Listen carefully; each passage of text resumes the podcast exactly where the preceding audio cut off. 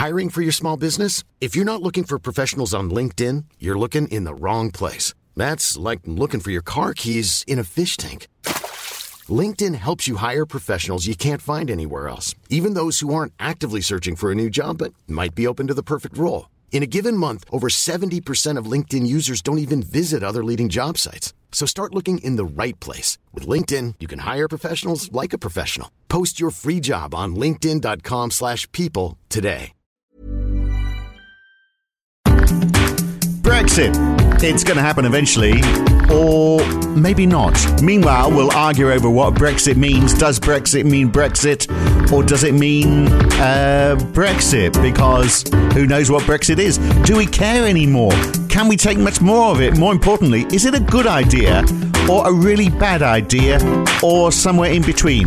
If you are confused, annoyed, jubilant, or disinterested, or on the verge of a mental breakdown from overexposure to Brexit, uh, we'll look at it from two people who come at it from different directions. That's me and Steve Keen. That is today on the Debunking Economics podcast. Yeah, before we uh, talk Brexit, let's talk about last week, first of all, because uh, I made an error. Yes, I know. Uh, Steve was trying to remember the man behind the internet, and I said Berners Lee. So thank you, Bijou Smith.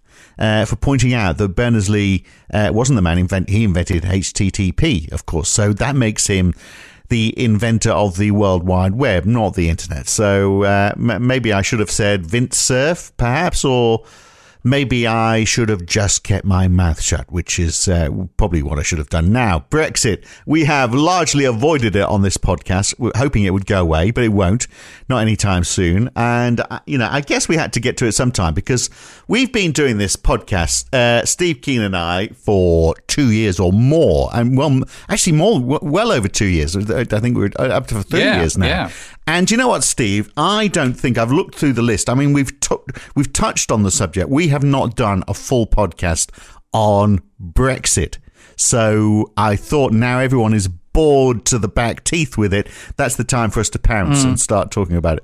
I, I still, I'm still finding it hard to process that. I mean, you and I, we were on other sides of the vote when it Yeah. first happened.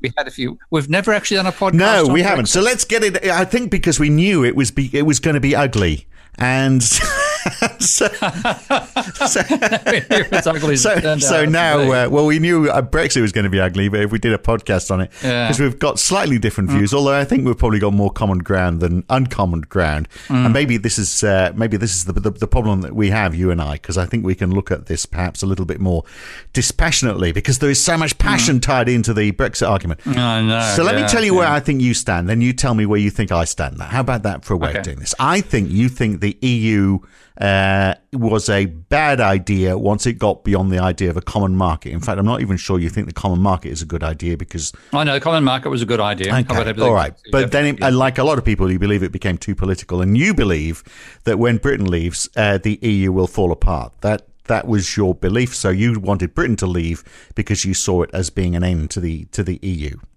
Yeah, uh, that's true. I, I well, I, I thought it was possible that uh, my, my way of phrasing it was I'd rather have a polite end to, to the um, particularly the eurozone, but the euro the, the, the overall agenda of the European Commission uh, with a polite exit by Britain rather than a rude one by France or Italy. Right.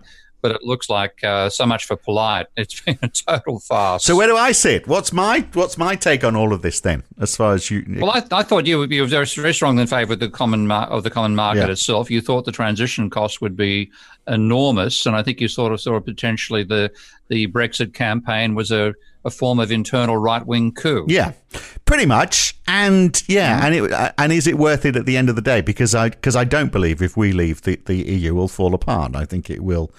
Well, I think that's one I've got to concede to you because it's still, you know, it isn't exactly um, standing on the podium holding the gold medal, Mm. but it's still intact, uh, and that's even after we have a the election originally of what was a potentially uh, anti-European Union uh, coalition in Italy, and and that's now, yeah, And yeah. also, is it? I mean, in fact, is it going to find that the things we don't like about the EU are they going to become, which is sort of like this, uh, you know, greater control uh, and less sovereignty with Britain out of the argument? Is it going to go more down that road? In fact, is it is it going to become, you know, the things that you don't like about the EU are they going to become worse for the countries inside the uh, inside the EU? Mm. It's possible, isn't well, it? Well, it's possible. I mean, um, it, it, to me, I mean, I think I've, we just said uh, what has happened through the whole process has been a classic case of the just dysfunctionality of the of the the British political system mm. Overall. And I mean, I used to joke when when I first arrived after spending some time in the UK that I'm not amazed that Britain lost an empire. I'm amazed that it found one in the first but place. It, but it has been tackling an impossible question, hasn't it? And it, it the, the, because it all does get back to the whole thing about the border with Ireland. Uh, that is the that, that I must admit that's one area that I uh, d- did not fully well, neither did anybody, I, and that's the bizarre I thing, think that's true. Yeah, and, and, yeah, which is ridiculous. And, and yeah. even in amongst all of this, even if we sort that out, no one's talking about Gibraltar. What the hell happens there? You know, there's a bit of Britain sitting in the middle of Europe as well.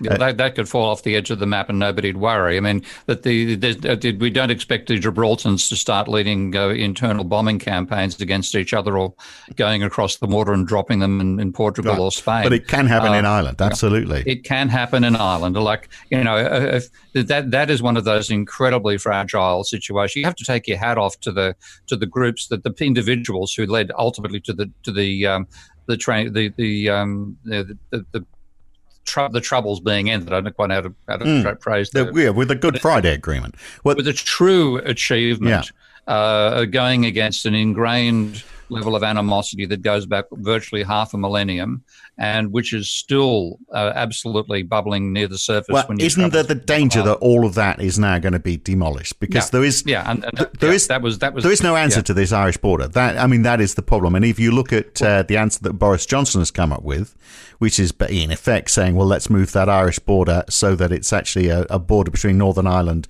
and the mainland. We know that's not going to stick. So uh, I, I don't think the deal that he's got, even if he manages to get a majority uh, in Parliament, I don't think that's going to stick. And if it does stick, it's not going to stick around. It's not going to be the permanent arrangement.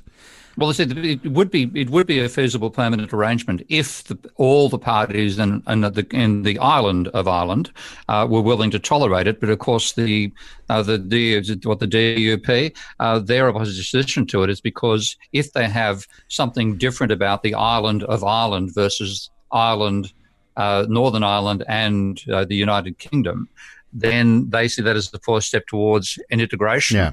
with with the Republic of Ireland, they are opposed. Even though they were conveniently happy to have different laws, like, for example, abortion, uh, which, uh, you know, they were unaligned. You know, Britain was aligned with uh, the, the, Republic of Ireland. With the European Union. That's yeah, true. more than uh, yeah. Northern Ireland was.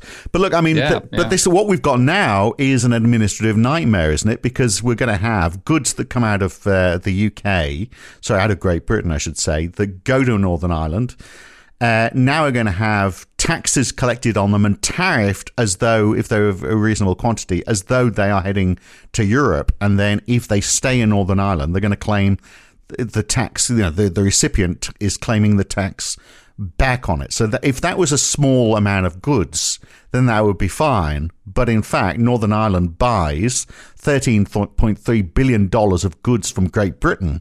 It only buys 2.6 billion from Ireland. So in fact, we're putting a, a, burden of administration on where the vast majority of goods is going, and that's mm. that's going to be a huge cost, isn't it? So all that you can only assume that means costs of goods is going to go up for people in, in Northern Ireland, or they start buying from, I guess, from the Irish Republic rather than buying from mainland Britain. Yeah, or you have uh, the cost being absorbed by the uh, British uh, Treasury, which it should do, because the whole reason for the double arrangement is to enable uh, Britain to do what Britain voted, uh, largely actually what was northern it was the, it was the middle of England and the and and part of the south that were the main areas voting for Brexit in terms of majority. No, north, north, north of England, staunchly north, north. of England. The south, staunchly the south was okay. a bit of a mix. Obviously, London was very much Remain. Uh, yeah. Uh, you get down to the southwest and you get into into Brexit territory, but the Brexit heartland is definitely the north of England, apart from Liverpool which of course makes it the uh, pre-industrial belt, the mm. belt that suffered under yeah. Thatcherism, and and so that's in, in that sense their vote, uh, with, as has been said many times by others, was fundamentally a vote against austerity. Yeah, because they're they're the ones who've burned the brand, not just the shutting down of the industrial sector of the UK, which began under Maggie. Well, it, it, was it made into an objective of policy under Maggie Thatcher. It was happening beforehand in many ways as well. But uh, those are the people who suffered first of all under 30 years of, uh, generally speaking, Tory-ish government uh, and and then thought saw themselves as suffering under the European Union as well, and basically wanted to kick anybody in the proverbials who. Um, who said, you, you know, if you don't vote this way, you'll lose all that. And they said, we should be worried about losing this. Uh, hence, they vote for Brexit. Now, of course, the campaign that Boris is leading is trying to Say an end to it. meld that. Absolutely. Well, trying trying to meld that group with the um, with the sort of uh, empiric uh, remnants of the Tory party, uh, which is a ridiculous political coalition when you think about it. Well, I mean, what he's doing, in fact, is taking what uh, it's just politicking, pure and simple, isn't it? He's taking what Jeremy Corbyn said last time. So he's saying, yeah, we're going to put more money into the health service, we're going to put more money back into police, we're going to put more money into education, uh, and forget about the fact that he, you know, he's heading the government that uh, led austerity for for so many years. Because obviously, politicking, they see, well, that's the way we're going to take the uh, the the Brexiteers who are voting Labour at the moment. Let's get them over to the Tory side for the first time, perhaps and, in their and, life. And that's what I've always that's what I've always seen as being Boris Johnson's campaign Mm. because the, the the Remain versus exit uh, Brexit camp split the other political parties, uh, including the Tories for that matter. But if he can unite the Tories behind him and then exploit the divided vote between Labor, SNP, and the other other parties, then and including the Brexit party now, saying he's more Brexit than Brexit, uh, then he wins a landslide and becomes a you know his ambition Churchill Mark II. Um, but the It's yeah, and is he is he going to pull it off? He probably will because people believe him because he uh, uh, he's charismatic and people like charismatic people, irrespective of what comes out of their mouth. It seems. Uh, but do you still think it's a good idea? So if the, I mean you vo- you voted presumably to leave. Yeah. I didn't. yeah, I voted to leave. Yeah. I didn't vote because I wasn't allowed to. Because even though I'm more British than you are, I wasn't living. in, Definitely you I, are, yeah. I wasn't living in the right country at the time. So you were overseas, were you? I was a few weeks before I moved back to the UK, and I, because I've been out Okay. overseas for more than 15 years, I couldn't vote. Like uh, lots of people in, in Europe couldn't vote. So, um, yeah, Yeah, yeah. and and and like uh, Europeans uh, living in England couldn't vote for that particular referendum, even though they can vote in local council elections. So we know who they are. Mm, but go figure. Yeah, no, I, I, I voted. I voted for it largely without looking at the uh, potential impact on, on the UK because I simply want to see. Uh, I, I so call myself a Groucho Marxist over this. I didn't want to be a member of a club uh, like the European Union. If there's a way of getting out, then let's take advantage Yeah. of it. I didn't expect the vote to win. Um, again, the polls were misleading. The polls implied Remain would be a comfortable, not a comfortable victory, but would would, would, but would win overall. So it was a surprise to everybody when it went through. I hadn't thought about the Northern Ireland issue thoroughly. My position mainly was that what determines the economic performance of a country is fundamentally its investment level.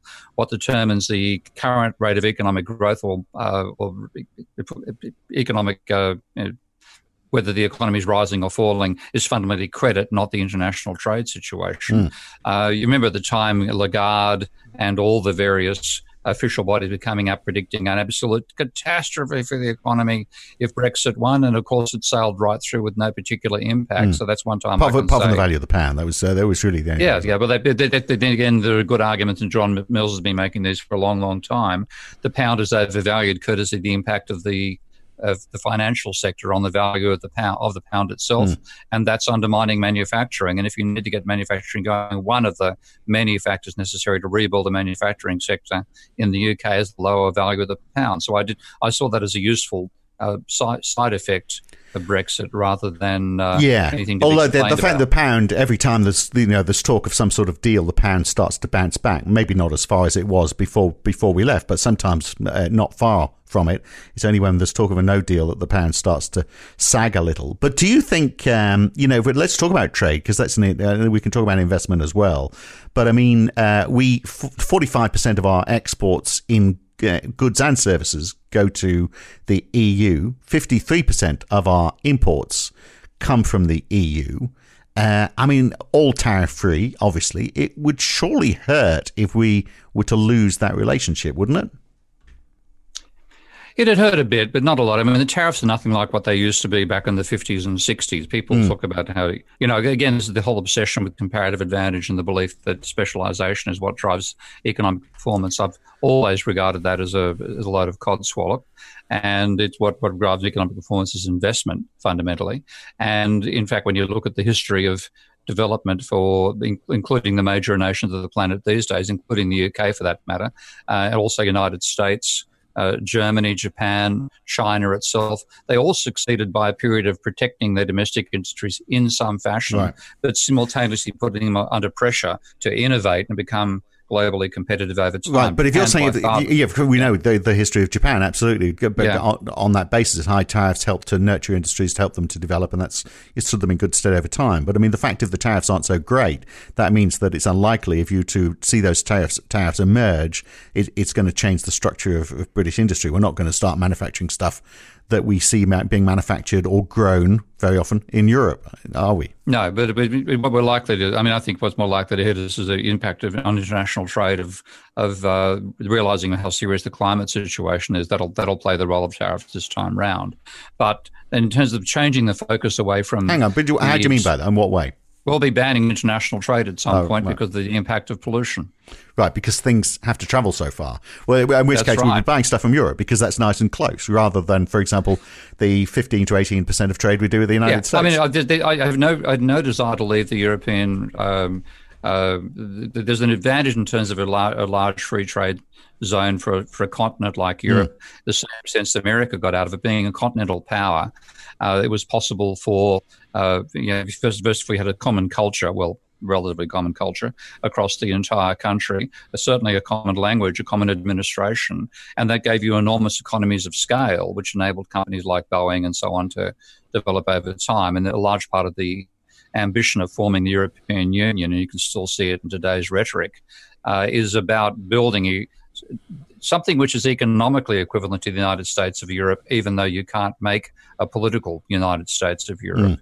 And the, the economic argument for that in terms of economies of scale is quite valid. So I could see an argument in favour of remaining in that while leaving the, the elements of the European Union which are, which are a catastrophe, which are fundamentally the focus that have been imposed by conventional economists in the European Commission. Yeah in so that's, of austerity. So that's not the structure necessarily. That's just the way it's been applied. That is the fact that the the, the yeah, big wigs in Europe have been listening too much to those economists. But, but, there's also an element of the politics itself being part of it because Milton Friedman even made this case very well when he argued against the idea of, uh, of a euro, a, the euro currency, and that is mm. that you ha- you have to have as well as say uh, a, a, a, central bank, you have to have treasuries uh, that enable taxes to uh, government spending to be net putting a deficit into parts of the country that are economically suffering because of industrial industrial development and so on, and maybe taxing the areas that are growing. So, if you look at what's happened in America, no, I don't know what the trade balance is between California and uh, Arkansas but I'm sure California exports more to Arkansas than back in the other direction. Nobody knows and nobody cares in one sense because all the uh, uh, things like, like welfare payments and, and so on not enough of them, frankly, but they're paid out of the national mm. budget rather than out of the local yeah. budget. So, well, look if, at the UK. I mean, that's I mean, there's a big north-south divide, and obviously, yeah. far more welfare payments going up north, and a, and a lot of the wealth is being generated in the south. So if you think about it, Europe on the same front, that, that was going to be effective in Europe. Mm. You need to have a much, much larger government, central government, yeah. and, and relatively smaller, what are currently national governments, but effectively a, a state governments, given the fact that they can't create their own money. Yeah. Now, and that's that and we spoke we spoke about this recently in a recent podcast. And in fact, yeah. we talked about it in the yeah. context of Europe because Mario Draghi had been saying, well, you know, maybe when we were talking about modern monetary theory, we talked about this because mm. Mario Draghi had been yeah, saying, well, maybe we need to be looking at things like MMT, which would mean you know providing more fiscal support, which would mean you would need a more centralized EU to uh, divvy up those funds. Yeah, and. Uh, again, I mean, the, the, then you get the cultural difference, uh, difficulties. Mm. Um, at that stage, you'd need to have now you'd need to have Germans being willing to pay taxes to the benefit of Greeks. Yeah. Of course, if you went back 60 years, you'd need to have Greeks willing, willing to pay benefit uh, taxes for the benefit of Germans. That little detail seems to seem to have been forgotten now, and people would have resentment about uh, taxes being effectively higher in the region we call Germany and lower in the region we call Greece uh, if you actually went to having a centralized uh, tre- treasury that could match the centralized currency. Well- but I think it, it's just to me, it just was always a, a mistake. Um, the, the trouble is the public really enjoyed the euro because it means you can travel anywhere in continental Europe and use the same currency. But shouldn't And- but shouldn't Germany be taxed more? I mean, because if, you look at who's benefiting from the euro, obviously uh, it's Germany. They're exporting more because it's uh, because the euro is worth less uh, than the Deutschmark yeah, would be. they've, And- they've, they've, they've been the beneficiaries overall Right. without a doubt. So in that So, case, yes, shouldn't shouldn't we give it? Every, I mean, if a, a case can be made for that, Yeah, then the case can be made to say, well, Germany should be putting more into the into the central pot. Yeah, and it's it's a case I wouldn't like to go argue argue in in Bonn. Uh, again, it's these, these things are politically just not feasible, Hmm. and that's the that's the problem. I think the whole project to get beyond where it is now to actually being a viable state is not politically feasible. So you, the European Union is going to continue being a region which underperforms because it's been designed to underperform. And in that case, I say, well, the best thing to do is, you know, that's the, the, something which moves us towards breaking it up in such a way you can go back to national currencies.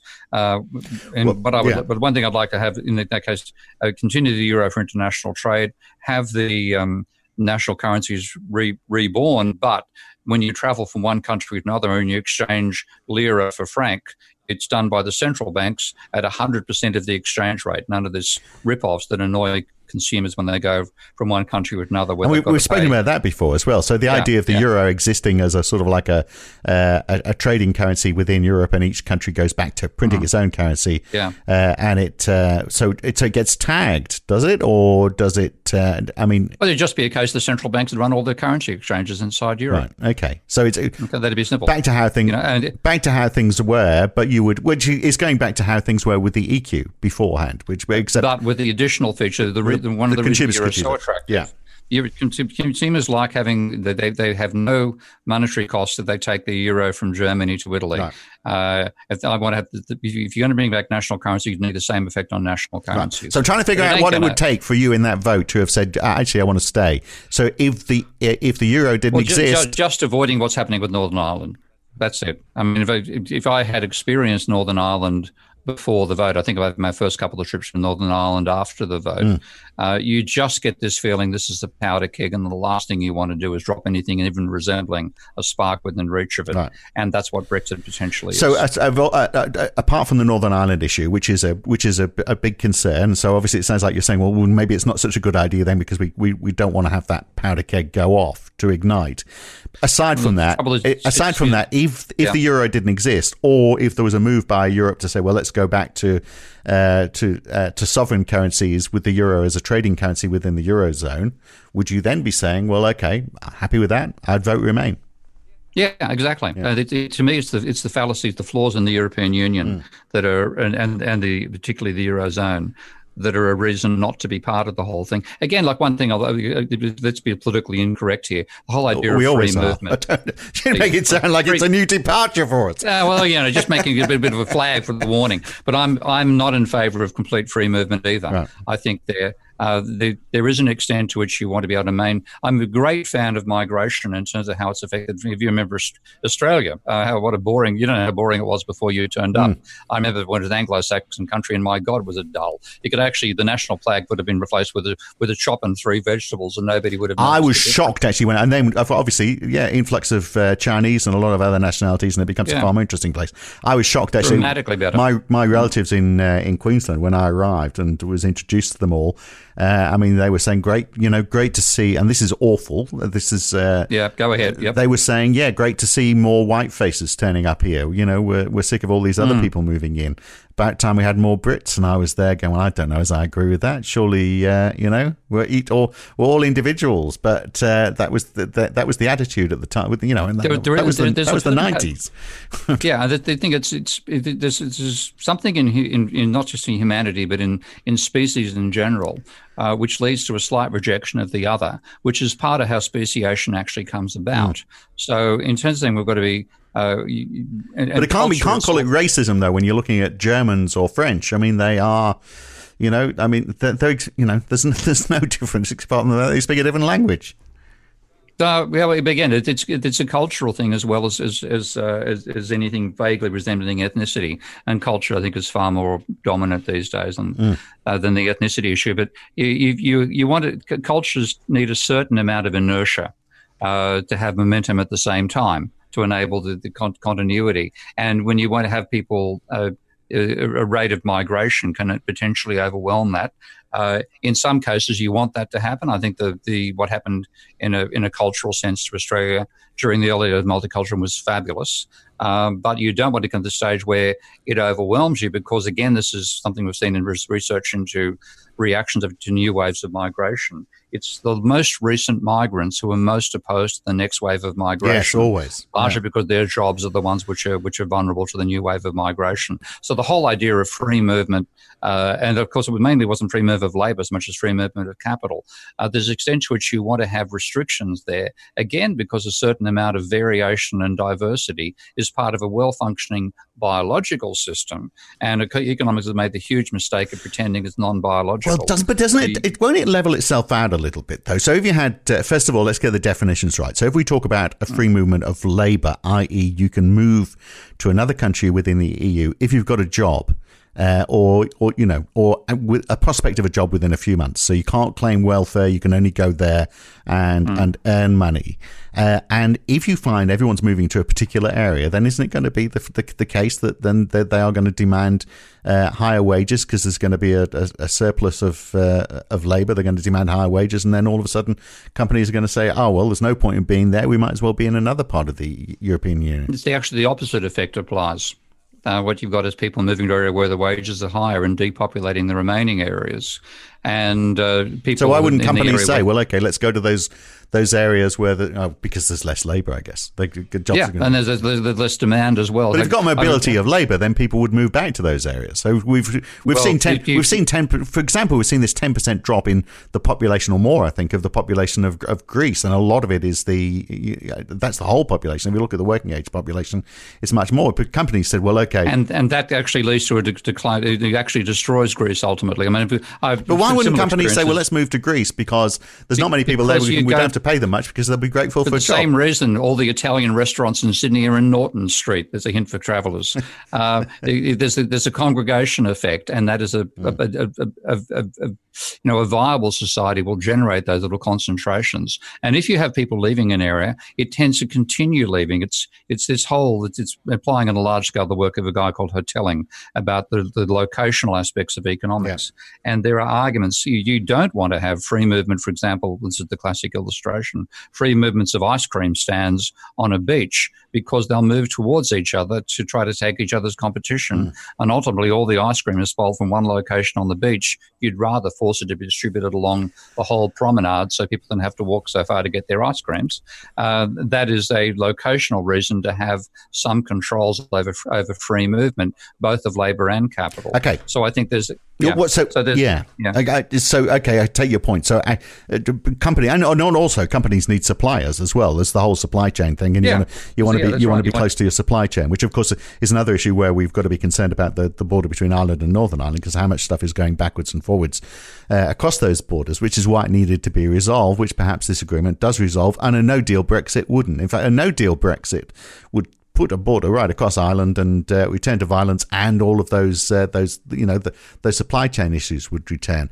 But look, yeah. if we did have, if we don't get a resolution, I think there's a real chance that, that this is an unresolvable problem, even with Boris's interim agreement uh, that this is just a stepping stone to the final agreement, and his hope is that we are going to get a final agreement, which will basically see uh, tariff-free trade between Britain and the rest of Europe. But that's not going to fly, is it? Because that's like being a member of the club without paying membership of it. So we, well, yeah, I mean, it's, that, again, it's the whole idea that it's it's not it's not going to fly. I mean, this mm. is the trouble. We have a an impossible uh, situation, uh, and it's caused it's led political paralysis in the UK. Yeah, because it's impossible. So, how much is it? Yeah. How much is it going to hurt? So, let me give you a few facts and figures. I know you like it when I give you facts and figures. And do indeed. So, so, so mate, you have your facts and figures. They're just gorgeous. Ten percent of what we export to the EU is cars.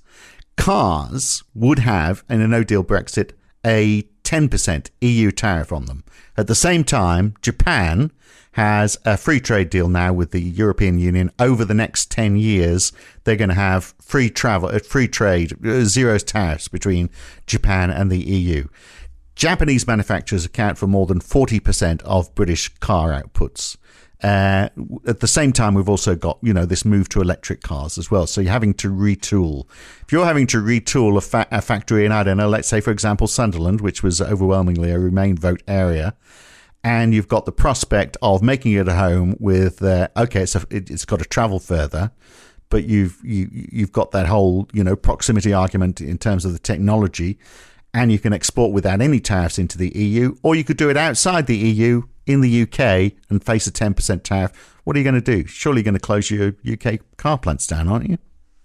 Quite possibly, yeah. I mean, there's there there are potential damages like that. Particularly, again, if you got this, you know, the, the obsession with free trade in general uh, means that if you're stuck behind tariff walls and others aren't, then you have a obviously a massive handicap.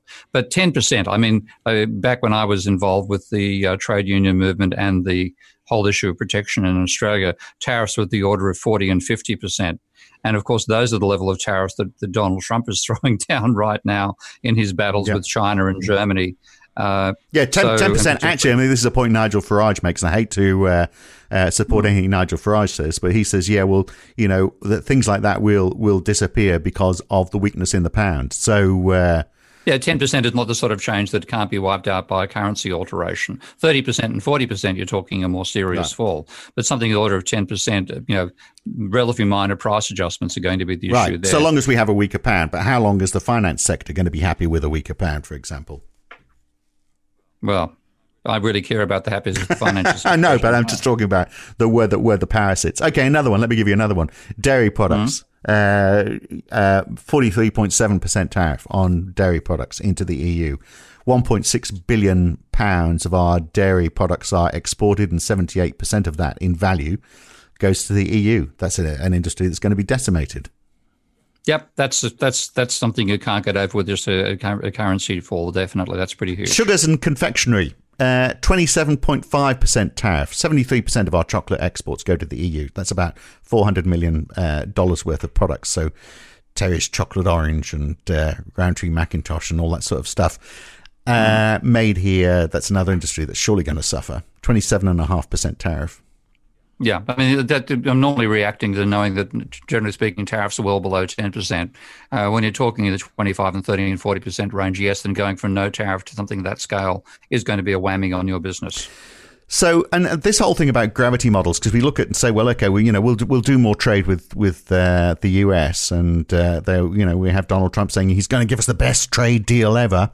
Uh, I wonder if he realizes that you know we actually have a trade surplus uh, with them, and you know he's obviously going to want to correct that.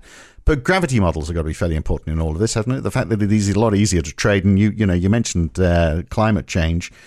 It's a lot easier to trade with people who are just over the channel rather than across an ocean. Oh yeah, it's it's. Uh, I, and that's I think it's going to be a growing trend, uh, given the climate situation over the next twenty or so years. That uh, it's going to be long, long, you know, long range trips, which are, uh, putting large amounts of goods in diesel powered uh, vessels. I think that's going to become a, a, a no no, and there'll be a lot of force to bring stuff back to either local you know, within one with national borders or not particularly far. And uh, of course, the channel qualifies as not particularly far, and we have the tunnel uh, link there as well, as well as the uh, across the channel. So. Um, yeah, it, it, does make sense. And you, know, you've spoken a lot about uh, sort of the, you know complexity models. You know how much industries work with with other industries to develop products. Uh, and uh, you know, if you're isolated from, you know, you don't have a particularly complex network of uh, infrastructure of businesses, then it's harder for you to create any goods whatsoever. I mean, the, you'd have to look at the complexity across the whole of Europe, wouldn't you, and treat that as as one, which is going to be far more complex than the complexity you'd see of industry within the UK. And it's going to be hard for the UK to replicate that, to be able to, you know, even if it wanted to produce stuff domestically, it's going to be harder for it to do that without the rest of Europe involved in that supply chain. At the same time, you have very high complexity ratings for a country like Switzerland, uh, which has done very well keeping out of virtually everything in Europe uh, for its mm. history, and and and like Norway as well, a very high rating there because they have reinvested uh, their their uh, oil surplus back into their industrial capability to mine the oil, and then they them in an entire industrial machine tool industry, which uh, England would have every, every UK would every right in envying because it's so much better than what's left in the UK. So um, those sorts of issues. Uh, it's a much yes. smaller economy, though, than ours, isn't it? I mean, much smaller, and and much and uh, actually, let's you, I'll leave you to check that particular one up. But I've got a feeling its complexity rating going to be within certainly within reach of the uh, United UK, which is shot should not be the case given the relative difference in scale. Yeah. So, do you think then that Europe's held us back in that case? We should have a higher complexity rating, but we haven't because we've become lazy because so much else is done with within continental Europe. That is quite quite potential, uh, quite feasible. Certainly, turning away from manufacturing is a large part of the uh, what there was of a British embrace of the European Union. Mm. And what you saw is over that period of time, uh, pretty much the last 30, 35 years, manufacturing has gone from being 20% of the UK economy to 10, while it's remained at 20% of the German economy. So to, re- to re- partly the English as well for the lazy will will specialize in services. They can specialize in manufacturing. Um, to me, that's always been a fallacy. Um, one of my favorite little sayings is that there is such a thing as a post-industrial society. It's called hunting and gathering. Well, a lot of our uh, industrial society, of course, is up north, and a lot of it is uh, now is uh, funded from foreign direct investment, like, for example, Japanese car plants, and it's uh, and it, and and it is then exported to Europe. So if we look, uh, you know, the impact, if, if there is indeed any impact at all from tariffs, so I'll ask you about that in a second. You sort of half answered that question but 61% of goods exported from Wales and Northern Ireland go to the EU. In the northeastern Yorkshire, it's 60% of goods. It's it's a lot less as a percentage of goods from the south of England. So actually, the regions that voted to leave are the ones that are most dependent on producing goods which are exported to the European Union. So that sounds a bit like Turkey's voting for Christmas, unless, as I think you're trying to say, well, let's not get too hung up about the tariffs because they're probably not going to have too much impact. Yeah, it, it, to me, it's it's a scale of impact uh, is not as great as people were worried about. Uh, if you had your your government spending and investment was substantially large, then you could that sort of dropping out of a trade block. Uh, would not be a major issue. It wouldn't cause a, you know, a total social breakdown, which is the way it was being presented. By the way, just into those complexity rankings, number one in the list is Japan. Number two is Switzerland. Uh, the UK mm. is actually higher up than I thought I thought it might be. It's number number fourteen. Uh, well ahead of Norway, but again, the population difference factor of 10 to 1. Uh, Norway number 40. So uh, Norway's well and truly competing above its weight. The UK, in terms of complexity, is pretty miserable. Right. Well, so there we are. What? But what do they make in Swiss? Are we? Maybe we can undercut them on cuckoo clocks. what? what? Because um, our labour's going to be so much players. cheaper. Or tennis players. Yeah. What else do they make? Uh, An enormous it, amount, obviously, which again they mm. have focused upon their industrial base and technology uh, in innovation and manufacturing, and the UK has let it wither. But would it return? That's the, I mean, that is the question. Are we going to find that after an uncomfortable period, Britain will get back to manufacturing? We, it's the chicken and egg argument, isn't it? We get back to the one about tariffs. If the tariffs aren't that great, who cares? It's not going to be enough of an incentive to reindustrialize. That's the danger. I mean, there's no guarantee that. So we want the um, EU to put their tariffs up. it'll make everything more expensive, but it'll force us to do more ourselves. Yeah, well, I think we're going to be forced over. That's one thing I expect to see with the, the, the, climate change over time, being literally forced to do more for yourself because the carbon cost of of importing uh, will will become uh, regarded as too excessive, and we'll have policies blocking those, which might as well be tariffs in their effect. Mm. But yes, the, whether the UK can actually reindustrialise. Uh, yeah, a very, very big question. So, what do you, okay, so, so two questions to finish with, and I'll answer them as well. Uh, the, the questions are what do you think is going to happen in the end and what, what should happen? Uh, my answers are well, I think we should stay in and try and drive change within. Uh, because you know it, it's always because circumstances will change uh, and politics will change and, and personalities will change over time. So th- so nothing we we're looking at in an institution is is just a, a structure and it can it can be changed by the people who, who form part of that structure. As to what's going to happen, uh, I suspect that uh, that that uh, we're, ne- we're, we're going to be locked in deadlock for another year. The government is never going to agree anything. We're going to have a hung parliament. They're not going to agree. There's another people. There'll be another people's vote, and I suspect we probably will remain. Yeah, I think Remain's going to be the outcome as well. Um, it, but and is that the best? It, and is that the best? What would you really like? How if how would you solve this problem? If you were, well, Northern Ireland, Northern Ireland to me just means that we should never have had the vote in the first place. Mm. Uh, that that that is the that's that's the the bottom line for me. So that's um, unless we can convince Ireland to leave. uh, good luck with that. Um, so I yeah, I, if, if I'd known the Northern Ireland situation more thoroughly, and certainly if I'd seen the level of confusion that's been caused by this whole thing, I would have not even bothered voting. I would have uh, you know effectively joined you back in Australia again to avoid being there for the vote. Um, but I, I I think it's going to come to nothing. I think we're going to be stuck in the same quandary uh, because there'll no way.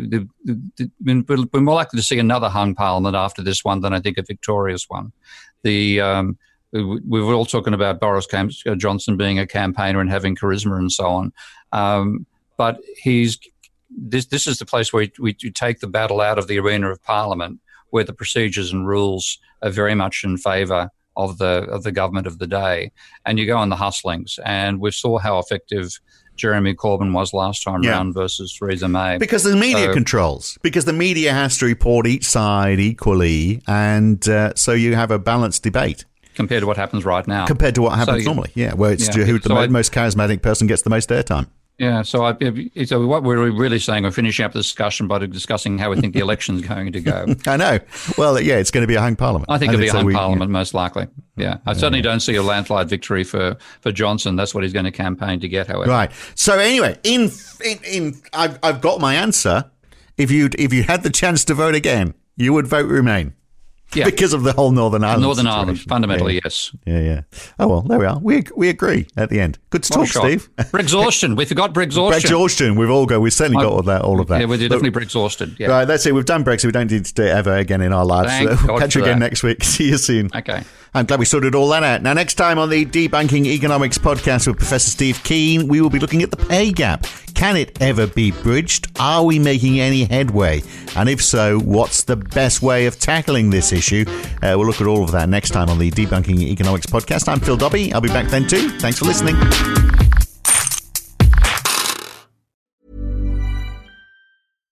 Mom deserves the best, and there's no better place to shop for Mother's Day than Whole Foods Market. They're your destination for unbeatable savings, from premium gifts to show-stopping flowers and irresistible desserts. Start by saving 33% with Prime on all body care and candles. Then get a 15-stem bunch of tulips for just $9.99 each with Prime. Round out Mom's menu with festive rosé, irresistible berry chantilly cake, and more special treats. Come celebrate Mother's Day at Whole Foods Market. If you've enjoyed listening to Debunking Economics, uh, even if you haven't, you might also enjoy the Why Curve. Each week, Roger Hearing and I talk to a guest about a topic that is very much in the news that week. It's lively, it's fun, it's informative. What more could you want? So search the Why Curve in your favorite podcast app or go to whycurve.com to listen.